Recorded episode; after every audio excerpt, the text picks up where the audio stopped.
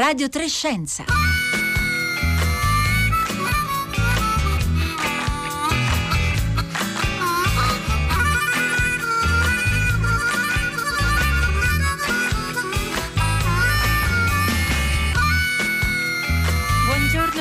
Da Roberta Fulci, bentornati a Radio Trescenza.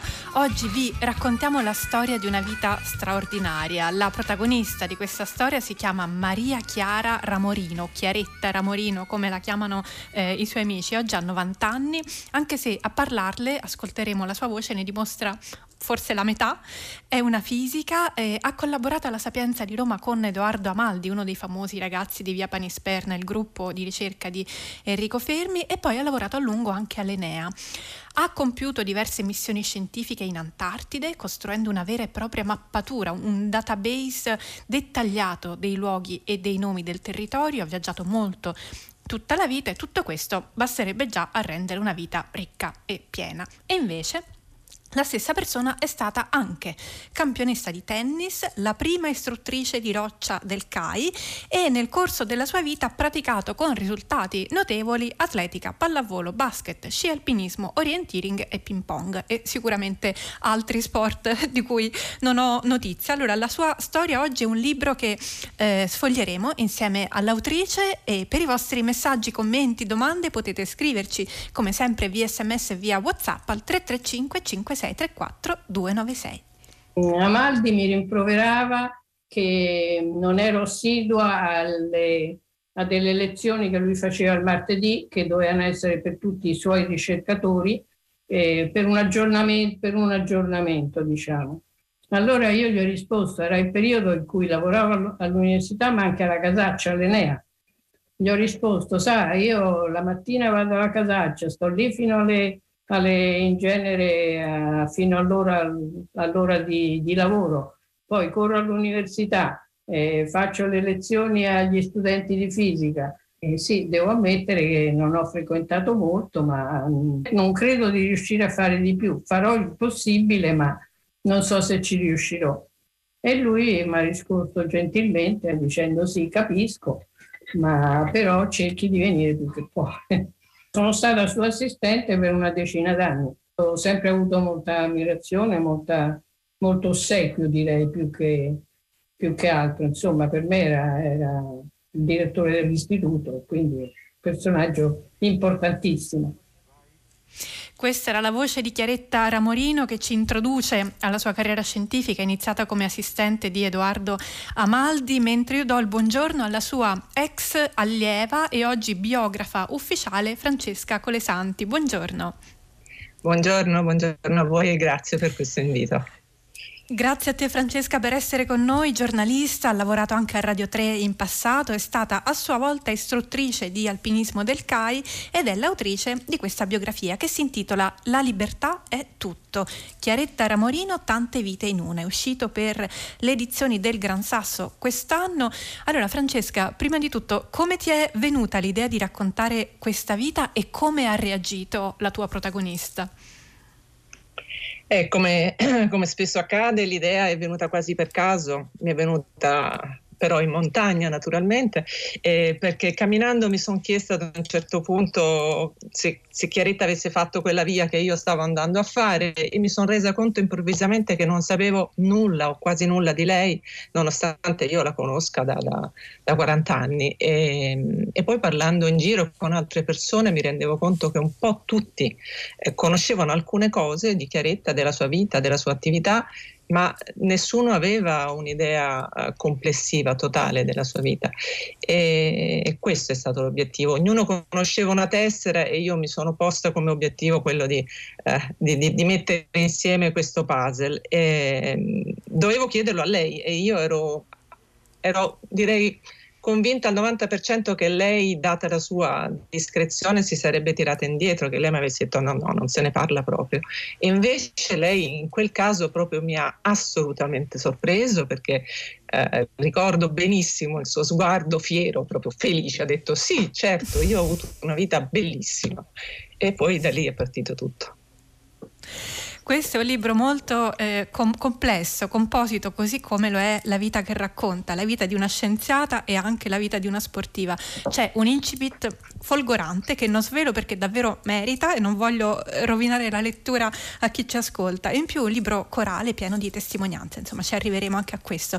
Quello che Maria Chiara Ramorino non ha detto nello scambio di lettere che abbiamo ascoltato all'inizio, lei raccontava di uno scambio di, di lettere tra lei e Edoardo eh, Amaldi eh, è che già all'epoca lei, oltre a dividersi tra l'università e l'Enea, lei era anche assorbita da un'infinità proprio di impegni sportivi. Allora, Francesca, eh, aiutaci a farci già un'idea di che atleta è eh, ed è stata Chiaretta Ramorino la portata dei suoi trionfi nel corso di, di questa sua lunghissima carriera sportiva.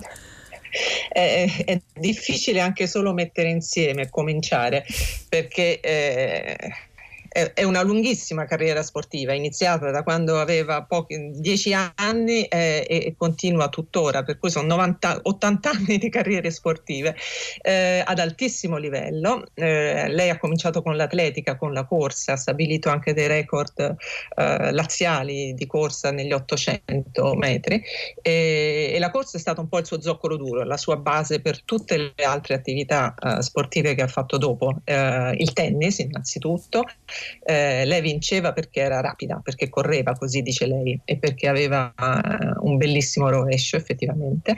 Eh, ha vinto sette medaglie d'oro alle universiadi di tennis, giocava al fianco di Pietrangeli e Lea Pericoli, eh, insomma è stata nella nazionale, nella prima categoria, nella nazionale italiana di tennis, quindi il tennis sicuramente è stato anche l'ambito sportivo in cui lei ha avuto più riconoscimenti. I giornali dell'epoca degli anni 50 erano pieni di titoli con il suo nome. Eh, poi è passata, ma contemporaneamente, per una decina d'anni contemporaneamente al basket e ha giocato fino a 44 anni e, e ha giocato almeno 10 anni in Serie A titolare in Serie A di basket, nonostante non sia altissima Chiaretta. Eh, a tutto questo affiancava naturalmente la montagna, la montagna in tutte le sue forme, dall'alpinismo in senso stretto al fondo, alla, alla roccia eh, allo sci alpinismo, eh, lei è stata istruttrice non solo di roccia, del, di alpinismo del, della scuola di Roma del CAI, ma anche di sci alpinismo. Eh, e poi a livello amatoriale ci possiamo mettere un po' di tutto, ci possiamo mettere il ping pong, la pallavolo, ehm, davvero un po', un po', di tutto, non si è mai, nei tornei aziendali dell'Enea credo che lei fosse presente ovunque, sempre. È arrivato poi a una certa età, eh, mantenendo sempre l'alpinismo, è arrivato a una certa età, si è, ha cominciato a dedicarsi all'orienteering, questa disciplina sportiva abbastanza nuova all'epoca, negli anni Ottanta in Italia, eh, che è una sorta di corsa campestre, eh, bisogna raggiungere dei punti e, e, e, dimostrare di essere passati per quei punti. E, e questa disciplina lei la pratica tuttora, l'ha praticata, lei ha vinto, i, è arrivata scusate, seconda ai mondiali eh, di orienteering nel 2011 a 80 anni, nella sua categoria naturalmente, ma sempre seconda mondiale è arrivata e tuttora lei fa le gare di orienteering, oltre ad arrampicare. Allora, Oltre a, Basta, mi fermo. Questo, quindi all'epoca parlavamo all'e- eh, all'epoca di, del, del, periodo in cui lei lavorava con Amaldi che abbiamo sentito ripercorrere all'inizio, oltre a tutto questo quindi lei già si occupava a livello insomma eh, molto alto di tennis e si allenava, faceva, arrampicava in montagna e, e in tutto ciò eh, lavorava anche all'Enea. Che cosa faceva all'Enea? Allora ce lo racconta lei stessa. Quando ho cominciato c'era il mio capo che voleva che mi aveva messo davanti a un libro di fisica teorica, fisica teorica che io ho sempre odiato, diciamo pure, la parola giusta. Fatica immensa a far superare l'esame. E poi però è subentrato il vice capo che invece ha capito che non ero adatta e mi ha estradato verso l'uso del computer per varie cose, quindi per molto tempo ho lavorato con questo vice capo eh, a fare programmi di, che servivano per misurare l'efficienza dei rivelatori di particelle. E, e, già lì abbiamo anche lì avuto subito dei riscontri anche internazionali. Ci chiedevano questo programma che avevamo fatto, era un programma che, che ha cominciato, abbiamo cominciato a parlare della TAC per i, per i radiologi eh, tomografia astiale computerizzata e ho fatto questa, questa cosa qui per lungo tempo. Poi è arrivata l'Antartide, sono passata al progetto Antartide e allora da lì ho cominciato a fare poca ricerca e molta più, molta più cose pratiche e molte più cose pratiche. A un certo punto si presenta, l'avete sentita, Maria Chiara Ramorino che racconta que- di questa occasione dell'Antartide. Allora, di che cosa sta parlando? Sentiamo come è andata, come ha iniziato a occuparsi del progetto Antartide. Un mio grande amico con il quale ho fatto molta vita insieme durante soprattutto il periodo universitario e, e dopo l'Enea, aveva partecipato alla prima spedizione in Antartide e allora ho cominciato a fargli la corte, a dire ah, quanto mi piacerebbe, come sarebbe bello, e là, su e giù. Insomma, eh, alla fine sono riuscita a farmi trasferire dalla fisica nucleare applicata dove ero prima al progetto Antartide. Eh, bello, tutto bello, tutto grandioso, tutto, l'ho definita la, le Alpi, le, le, le grandi montagne con l'amplificatore, ghiacciai lunghi chilometri, gruppi montuosi che, che non riuscivi a, a, fare il giro in tutto intorno a te per vedere quanti erano. Eh, poi i colori, i colori dell'Antartide. L'Antartide c'era il sole a mezzanotte, quindi questo rosa del, della notte, la notte il sole diciamo si avvicinava all'orizzonte, quindi era tutto rosa, il ghiaccio è bianco, il mare verde eh, sono cose che non dimenticherò mai, sicuramente non mi posso lamentare, i viaggi ne ho fatti tanti, un po' qua, un po' là, un po' su, un po' giù, senza dubbio. Sì, sì. Gianni da Bologna, da quanto sento, Chiaretta sembra confermare in pieno il concetto dell'antica Grecia eh, mens sana in corpore sano. Eh, tanti messaggi stanno iniziando ad arrivare al 335 56 eh, 34296. Allora, il progetto Antartide, Francesca Colesanti, che, in che cosa consisteva? Qual era il ruolo di eh, Maria Chiara Ramorino in queste missioni? Ne ha fatte quattro nel corso della sua vita, di queste missioni in Antartide.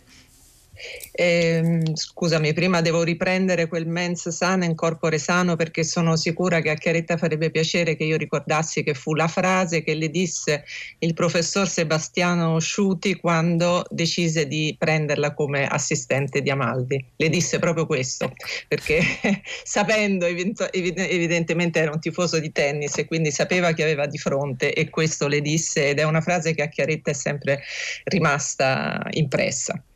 E, mm, riguardo alla tua domanda, lei ha partecipato a tre spedizioni in Antartide a cavallo tra gli anni, dalla fine degli anni 80 anni 90. E, mm, nella prima aveva un compito più operativo, nelle altre due eh, compiti più logistici. Eh, tra l'altro nel corso della seconda spedizione in Antartide, quella 89-90, la sua seconda spedizione 89-90, eh, lei ha avuto anche eh, l'occasione di incontrare Reinhold Messner e Fuchs che rientravano dalla loro prima traversata eh, del Polo Sud eh, e quindi quella fu anche un, un'esperienza notevole per lei.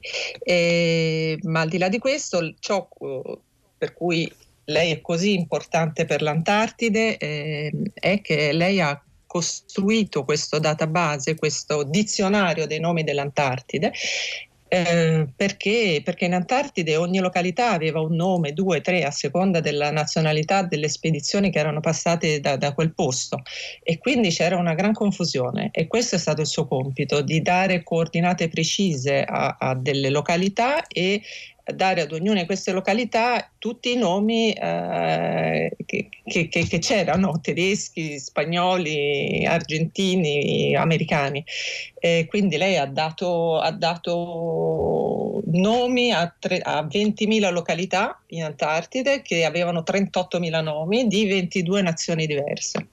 Un lavorone davvero finché eh, le, è stato riconos- è stato conferito un grande riconoscimento perché un ghiacciaio sì. in Antartide è stato, è, stato, le, è stato, assegnato il nome di Maria Chiara Ramorino, c'è un ghiacciaio che esatto. si chiama come lei. Allora le abbiamo Ramorino chiesto com'è, le abbiamo chiesto com'è ritrovarsi con un, un ghiacciaio che porta proprio il suo nome. È bello, è bello, quello mi ha dato molta soddisfazione soprattutto oltretutto, mm, vabbè, non so se però eh, non sono stati gli italiani a riconoscere questa cosa, perché gli italiani non hanno mai apprezzato molto questo lavoro che abbiamo fatto con questo cervellato. E invece all'estero sì, e come? Gli Stati Uniti poi erano quelli che avevano il maggior numero di nomi eh, in, questo, in questo database che avevamo fatto e quindi erano quelli che più, hanno apprezzato il lavoro fatto.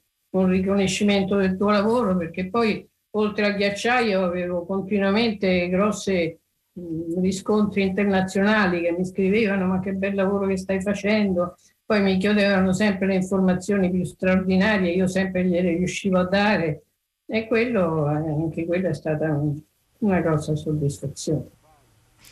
C'è forse un punto di incontro tra la vita scientifica di Chiaretta Ramorino e la sua vita da sportiva. E questo punto di incontro sono le mappe, in fondo, perché di mappe si è occupata costruendo tutta la toponomastica dell'Antartide e di mappe si occupa tuttora con un'altra di queste sue grandi passioni eh, sportive che è l'orienteering. Eh, allora, se chiedete a Chiaretta Ramorino che rapporto ha con le mappe, riceverete una risposta abbastanza sorprendente. Sentiamo.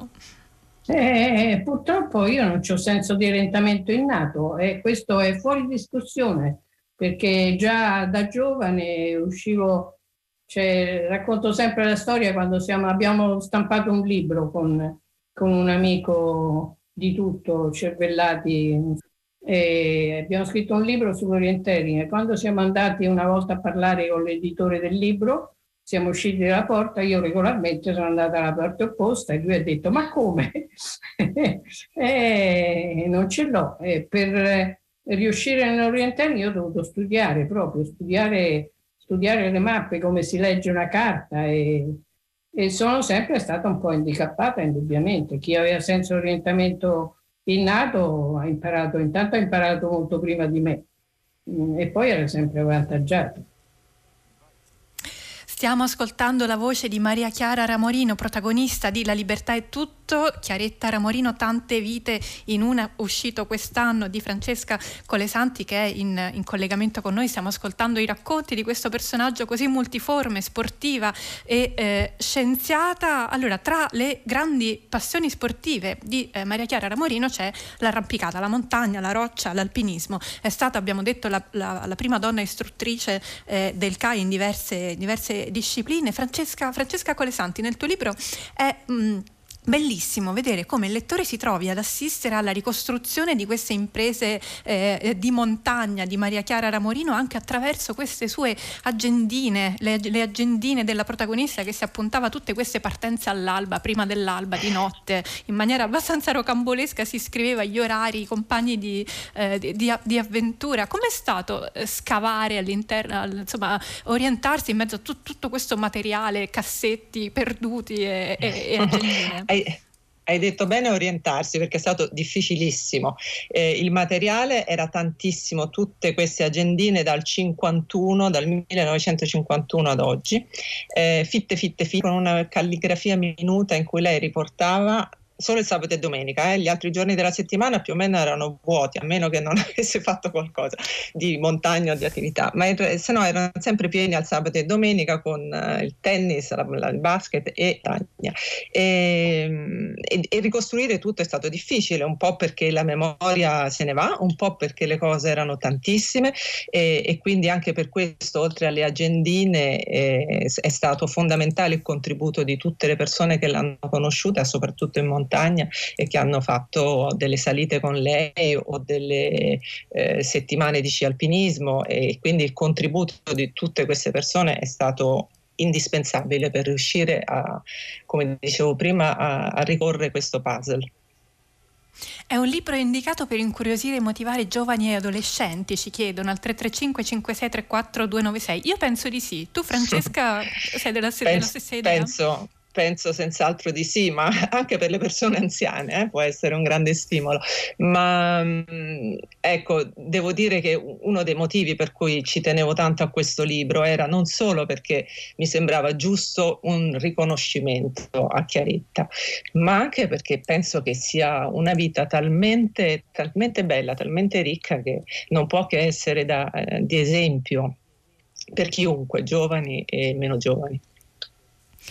Sentite come Maria Chiara Ramorino ricorda la scalata a cui è più affezionata. Le abbiamo chiesto qual è la, la sua cima, la, la, cima che le è rimasta di più nel cuore. È davvero interessante la serenità con cui, sentite, con cui paragona questa vetta all'Himalaya. Beh, diciamo è il famoso spigolo giallo fatto con Gianni Battimelli all'età di non mi ricordo più quanti anni, eh, perché era un desiderio che ho sempre avuto da quando, quando io ancora non arrampicavo, avevo accompagnato due miei vecchi amici che lo, che lo facevano. E quindi li avevo visti andare su, dico, mamma mia, certo dovrebbe essere bello, che bello. E non sono mai riuscita a realizzarlo, sono innamorata delle tre cime di Lavalevo e, e quindi direi che è stata quella sicuramente molto di più di, del, del, monte in Himalaya, che invece era una cosa relativamente semplice, certo era molto più alto il gruppo dell'Himalaya, però sì, mi ha fatto piacere anche quello, ma quello spigolo giallo non lo dimenticherò mai. Questo è un esempio insomma, del, della nonchalance con cui Maria Chiara Lamorino fa riferimento a tante delle sue imprese come se fossero insomma, cose, cose da poco. Questo spigolo giallo, Francesca Colesanti, dov'è? Allora, lo spigolo giallo è sulla cima piccola di Lavaredo ed è una via, proprio una delle vie più classiche, più belle, più aeree, più eleganti. È una bellissima via, molto ripetuta e che lei ha, ha, ha salito appunto con eh, Gianni Battimelli e Dario Matoan nel 93, quindi aveva già 62 anni e, ed, è, ed, è, effettivamente un, una via particolarmente significativa. Ehm, mentre invece della montagna in Himalaya Chiaretta non ricorda neppure il nome in alcune occasioni, era il Kolaoi nel Kashmir eh, in Himalaya e, e sì, sì, anche quello ovviamente è stata una salita importante ma aveva un altro significato. Avete sentito citare Gianni Battimelli, storico della fisica e grande appassionato di, di alpinismo, è stato ospite proprio di Radio Trescenza con Francesca Colesanti in una puntata di qualche tempo fa dedicata proprio a questa eh, curiosa mh, affinità elettiva che esiste tra fisica e montagna, no? perché capita spesso che eh, i fisici amino la montagna o gli alpinisti studiano, eh, studino fisica, insomma per, per qualche eh, misterioso motivo. c'è un messaggio da parte di un'ascoltatrice che ci chiede, Francesca, che cosa si può imparare dall'attività sportiva di Maria Chiara Ramorino. Allora, che idea ti sei fatta? Quali insegnamenti hai raccolto con tutti questi incontri e interviste con Maria Chiara Ramorino? È sicuramente quello di darsi degli obiettivi e magari anche difficili proprio per come si è fatti. Eh, quando lei dice io non ho senso di orientamento e si è dedicata per 40 anni agli orienteering, eh, questo per esempio è uno del, degli insegnamenti, oppure andare eh, avere, avere la, come obiettivo la salita dello spigolo giallo quando già si sa che insomma si è avanti con gli anni, e, eppure, eppure, crederci, crederci e, e, farlo. Tanto allenamento anche, allenamento mentale, non solo fisico, eh, e perseveranza, sì, questo direi.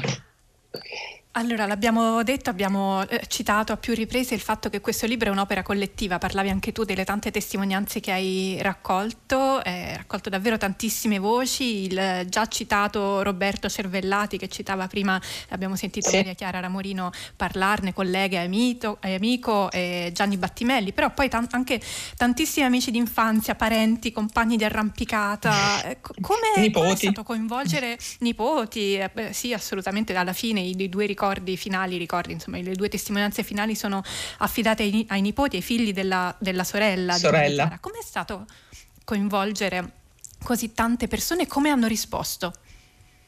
Beh, devo dire questa è stata la parte più semplice perché hanno risposto tutti con entusiasmo e di quello io avevo pochi dubbi e quindi io sono stata travolta da, da, da contributi, ma anche solo da suggerimenti, da ricordi, eh, da fotografie perché Chiaretta nel frattempo aveva pensato bene di buttare tutte le sue, gran parte delle sue fotografie, fortunatamente non proprio tutte.